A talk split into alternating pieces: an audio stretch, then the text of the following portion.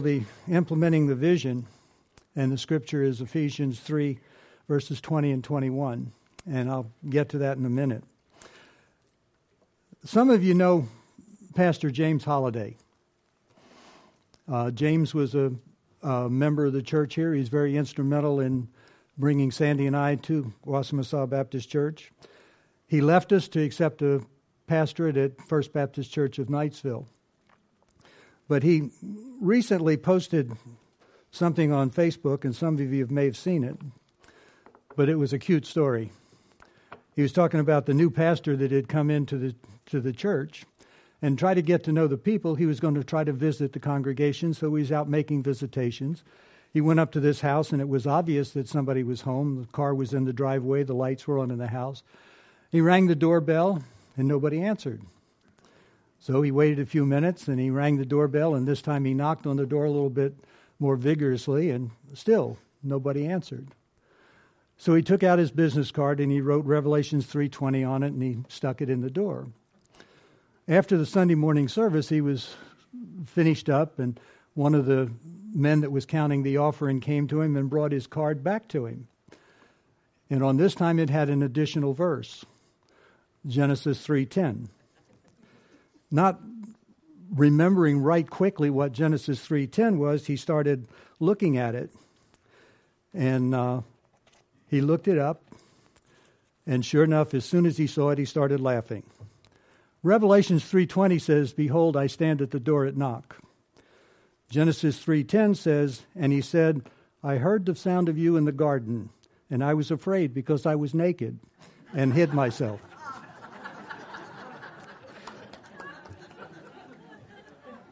Pretty good reason not to answer the door.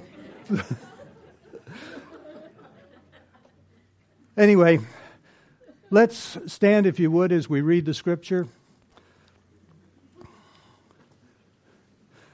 Ephesians 3:20 and 21 says, "Now to him who is able to do far more abundantly than all that we ask or think, according to the power at work within us, to him be glory in the church and in Christ Jesus throughout all generations forever and ever. Amen." You may be seated.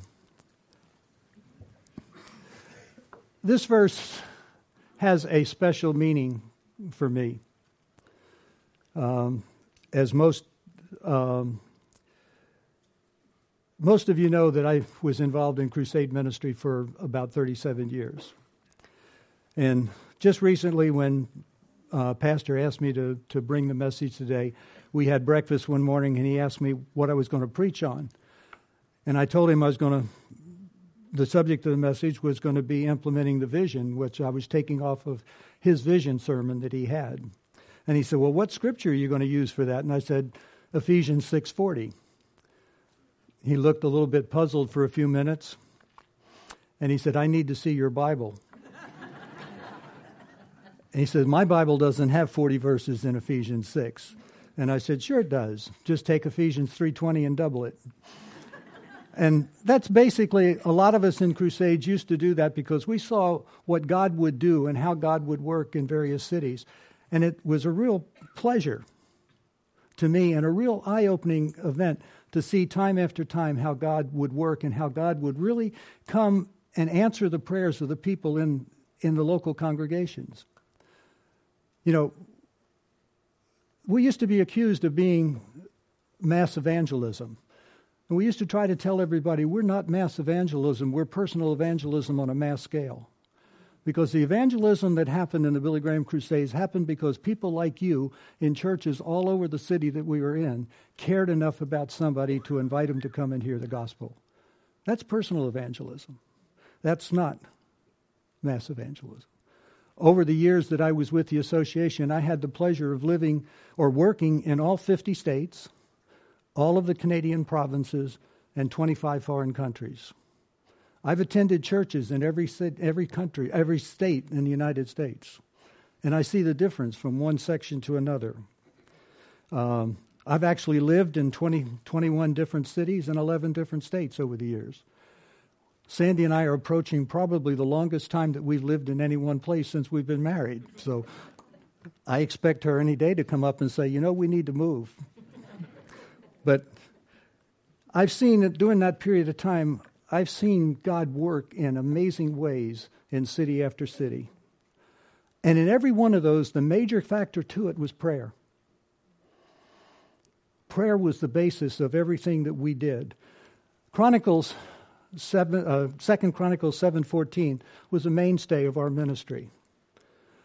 It says, "If my people who are called by my name will humble themselves and pray, and seek my face and turn from their wicked ways, then will I hear from heaven and will forgive their sins and heal their land."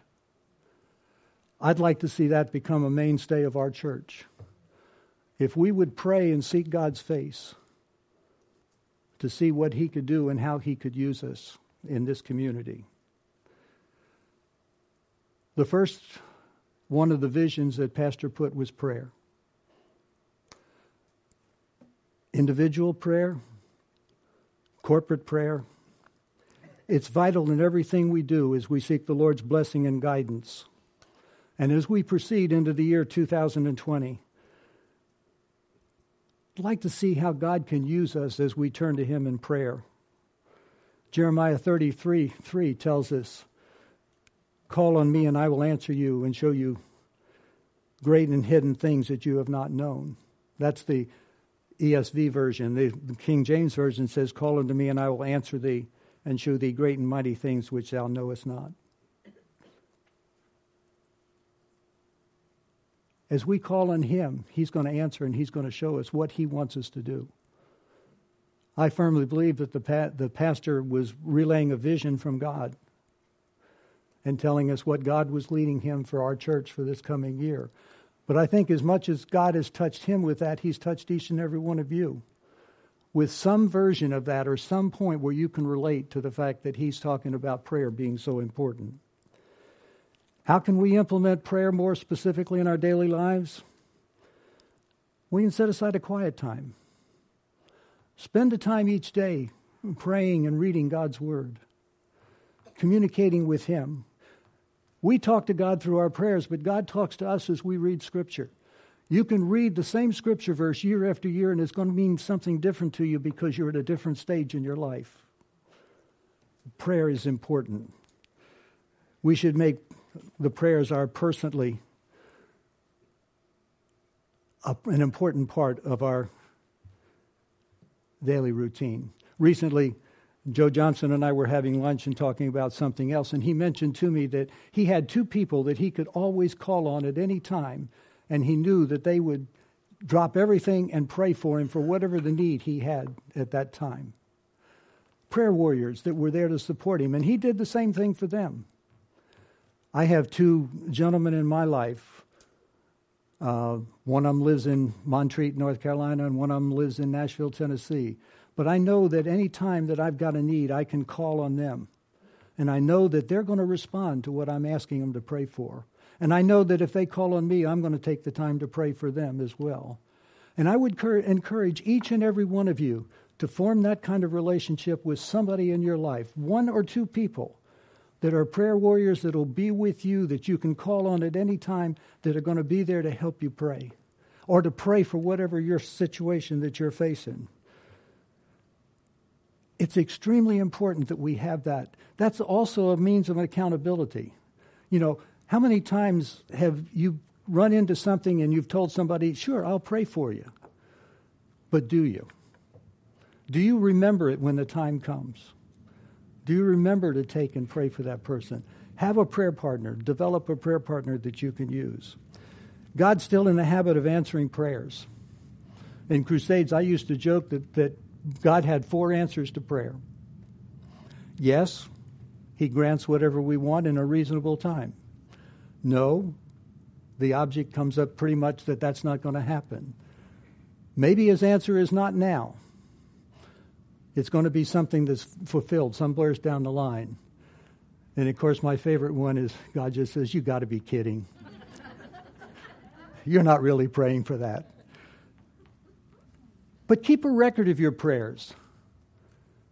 The, the gentleman that mentored me in the Billy Graham Association had a prayer journal, and he wrote down everything that he prayed for every day.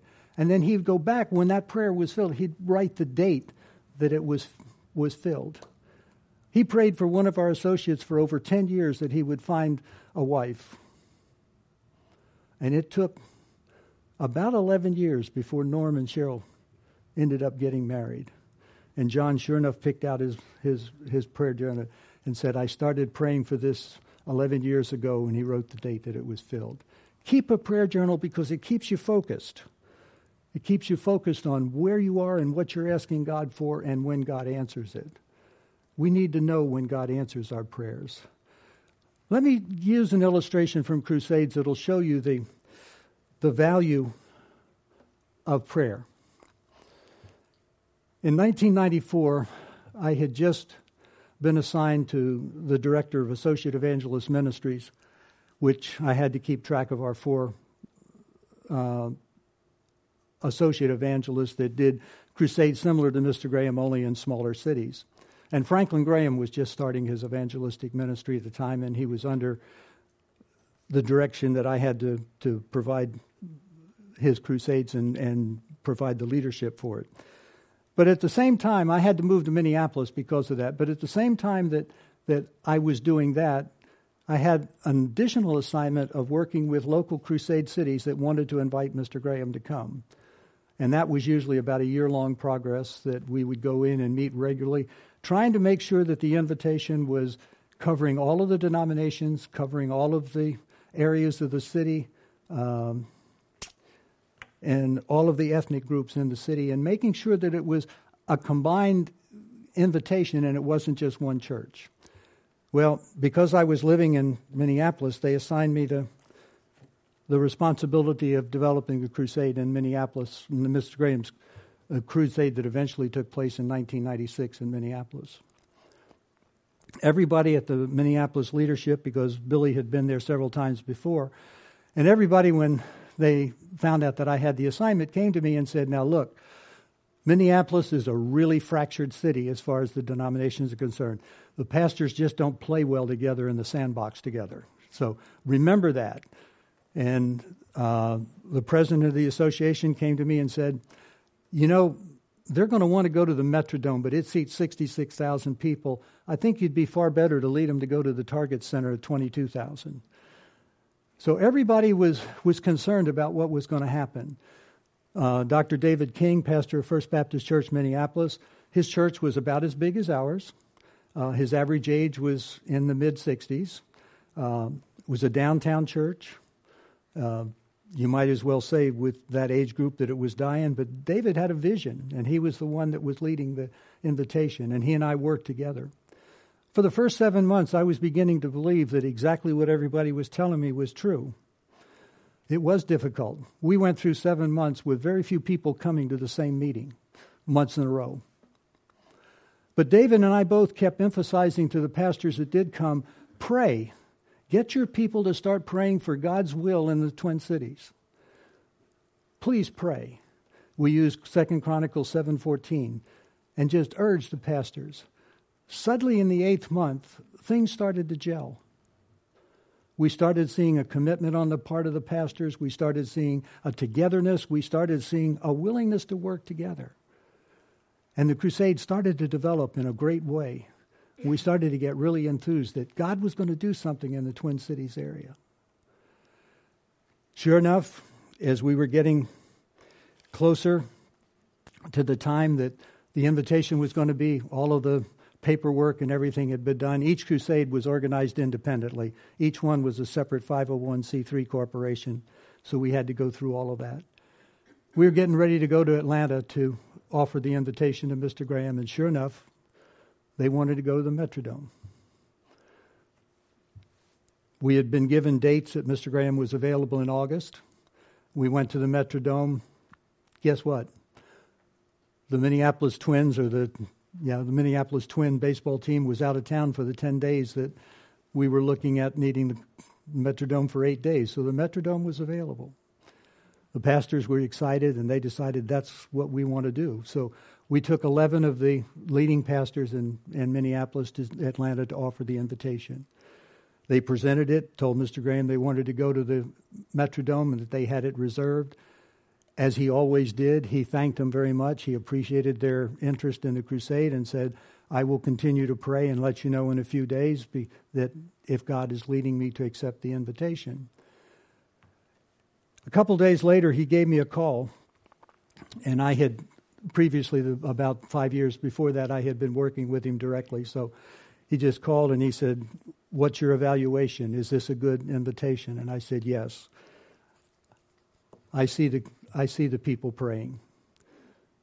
Every, every crusade that I ever worked, the first question Billy ever asked us as we were getting close to the crusade is, Are the people praying? Because he really believed in it. So he said, Well, I'm going to take your recommendation and I'll accept the invitation. Everybody in BGA headquarters was horrified that we were going to, to the Metrodome because they were sure that it was going to embarrass Mr. Graham with it being half full. So the preparation was complete in about a year, and the first night of the crusade was a Wednesday. The Metrodome uses turnstiles, so there's no way to fake the count. The count on the opening Wednesday night was a little over 60,000 people. Thursday nights usually drop. Thursday night we were at capacity of 66,000 plus. Friday night it was 71,000 with 5,000 people watching on a Jumbotron outside. Saturday night with Youth Night was 81,000 people with 15,000 people watching outside. And on the closing Sunday, there were 92,000 people. God answered prayers. The response to the invitation was 14% It was a normal 6% higher than anything we'd ever done in that part of the country before. God's in the purpose in the business of answering prayers, and He can answer our prayers.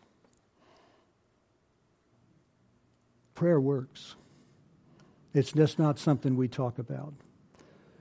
In preparing for the message today, I found a prayer poem that I've had for over 40 years. And I prayed this poem for our church this week. And it says, I said a prayer for you today, and I know God must have heard. I felt the answer in my heart, although he spoke no word. I didn't ask for wealth or fame. I knew you wouldn't mind. I asked him to send treasures of far more lasting kind. I ask that he'd be near you at the start of each new day to grant you health and blessings and friends to share your way. I ask for happiness for you in all things great and small, but it was his loving care I prayed for most of all. I'd urge each of you to pray that prayer or a prayer similar to it for somebody that you know that doesn't know Jesus Christ. Just pray that God's going to be real in their life and God's going to meet their need on a daily basis. And I challenge you, as I have for the 37 years that I was in the association, if you can pray that prayer on a daily basis, and ignore that person, come back and tell me about it.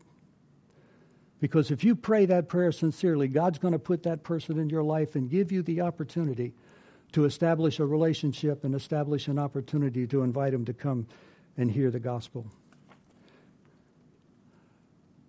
Prayer is important and it works. Let me jump to the fifth goal in the pastor's vision, which is serving the needs of our community. Pastor has repeatedly told us that the number one reason people come to the church is because somebody invited them. And I don't think there's anybody that can dispute that, that the invitation is the most important thing. But there's a follow up to it. The reason that they stay or the reason that they come back is because the church is meeting a need that they have in their life. Most of you, I think, probably know that we've recently lost some young couples in our church because they found a church that has a better youth program than we do. Pastor and I have been praying, and, and we feel definitely that one of the primary responsibilities that we have is to build our children's department. And I want you all to join in praying that we will be able to move forward to get a minister to youth, somebody that will come in and make our youth program what it needs to be. We are not committing the resources in our budgets to the youth program or the children's program that we should. And we need to do something about it. Let me give you a couple of examples of things that I've seen over the years of, of churches that have made their youth programs really vital. And they're not really, these are not really expensive propositions that they do. There's a church in Elk River, Minnesota, which is close to where Sandy and I lived. And most churches or most houses and everything in Minnesota have basements, so the check in for Sunday school and the children's Sunday school is in the basement, and the check in is on the first floor. Well, after the kids check in and everybody knows who's there and there's responsible who's going to pick them up and everything, then the kids take a big circular slide to get down to the to the children's area. They love it. The rooms are decorated, they're painted in kid friendly colors, and they've got pictures that kids are like, and the kids enjoy going. There's a church in, in Austin, Texas, that I was visiting after I'd been working with the pastor. He was part of an invitation committee. And I visited him one Sunday morning, and then after the service, he said, Come, I want to show you something. And this was maybe 20, 25 minutes after he had finished his sermon, and we walked to the back part of the church, which, which is the children's area. And there I'm looking at a group of parents, maybe 150 to 200 of them, standing around on high top tables talking and visiting. And I asked him, What's going on? And he said, Well, they're waiting for their kids to come out of Sunday school. Kids didn't want to leave. The Sunday school was the check in was such that they looked like they were boarding Noah's Ark. And they went back into the Sunday school room, which again was decorated in kid friendly colors and, and setups. And the kids didn't want to come out. They were being taught God's word in a way that made them excited about being there. We can do the same thing here. We can have that same kind of excitement with kids wanting to come. We had one of the greatest vacation Bible schools we've ever had last year. And we're hoping that we can duplicate it this year. But let's be prepared to take care of the kids afterwards. Let's be prepared to do what's necessary we need to have a children's program that is kid friendly.